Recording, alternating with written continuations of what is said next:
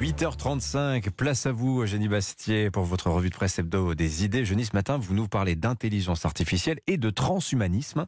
Euh, un débat qui est un peu occulté dans notre pays. Euh, effectivement, on parle que des retraites et du 49.3. Ce débat qui est pourtant fondamental. Hein. Eh oui, on ne parle que de retraite et 49.3. On vote une réforme Potemkin censée colmater un système par répartition en déliquescence. Mais la révolution ne se passait pas hier, place de la Concorde. hein. Elle se place en ce moment dans la Silicon Valley, où l'intelligence artificielle progresse de jour en jour à une vitesse exponentielle. Vous vous souvenez, il y a quelques semaines, il y a quelques mois, on parlait de chat GPT. Vous l'avez même reçu sur cette antenne, en micro de, de Sonia Mabrouk, Si on on s'en dire, souvient, ouais, ouais. on peut le dire. Euh, ce, ce robot capable de créer des discours était déjà assez impressionnant, mais nombreux hein, sont ceux qui, dé- qui, qui soulignaient ses biais, ses partis pris, ses inexactitudes, ses faiblesses. On pouvait même rire hein, des blagues assez nulles euh, qu'il faisait. Eh bien, cette semaine, ChatGPT 4 est sorti aux États-Unis et là, on ne rigole plus. Euh, Il est mille fois plus puissant que son prédécesseur en quelques semaines, mille fois plus puissant. Euh, Cette version 4 a passé l'examen pour devenir avocat aux États-Unis avec 90% de succès.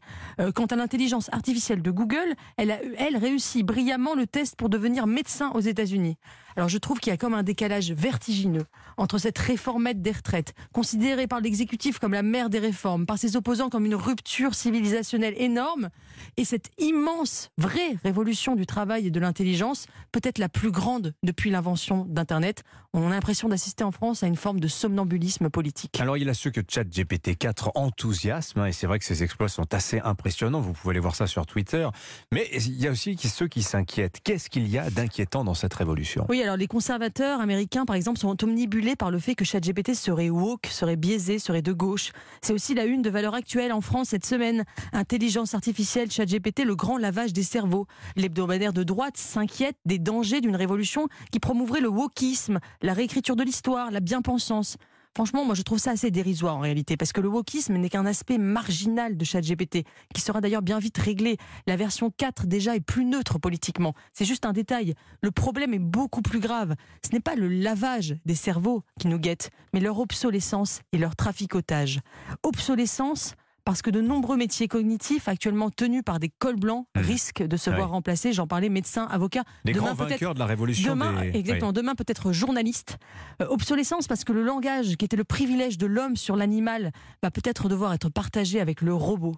Traficotage parce que la tentation va être de plus en plus grande d'augmenter le cerveau humain face à la concurrence de l'intelligence artificielle. C'est le projet fou de ceux qu'on appelle les transhumanistes. Par exemple, Elon Musk, vous savez, Oui. qui a cette société Neuralink qui propose déjà des implants connectés, qui est en train de travailler dessus. Ouais, qui est très ambigu d'ailleurs sur ChatGPT 4 parce qu'il dit attention, c'est dangereux. En même temps, il finance et Ouais, puis il a, il a Neuralink. Bon, tout ça vous semble plus important que la réforme des retraites On peut, vous pouvez nous expliquer juste en détail Bah oui, parce que la, la réforme des retraites va changer la vie de beaucoup de gens, mais beaucoup moins que ne le fera l'intelligence artificielle dans les 30 années qui viennent.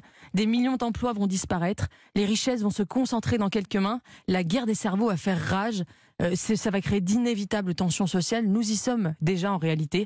Alors est-ce que l'homme retraité fera le poids face à l'homme augmenté? C'est la question. En France, nous préférons gérer les vestiges du socialisme plutôt que de nous préparer au défi du transhumanisme. Merci beaucoup Eugénie Bastier pour euh, votre regard euh, acéré sur cette question. Vous avez totalement raison. On devrait s'intéresser plus à ChatGPT 4. On va l'inviter, tiens, on va faire l'interview, voir s'il a progressé depuis la dernière fois. Merci beaucoup Eugénie Bastier, merci Catherine Ney.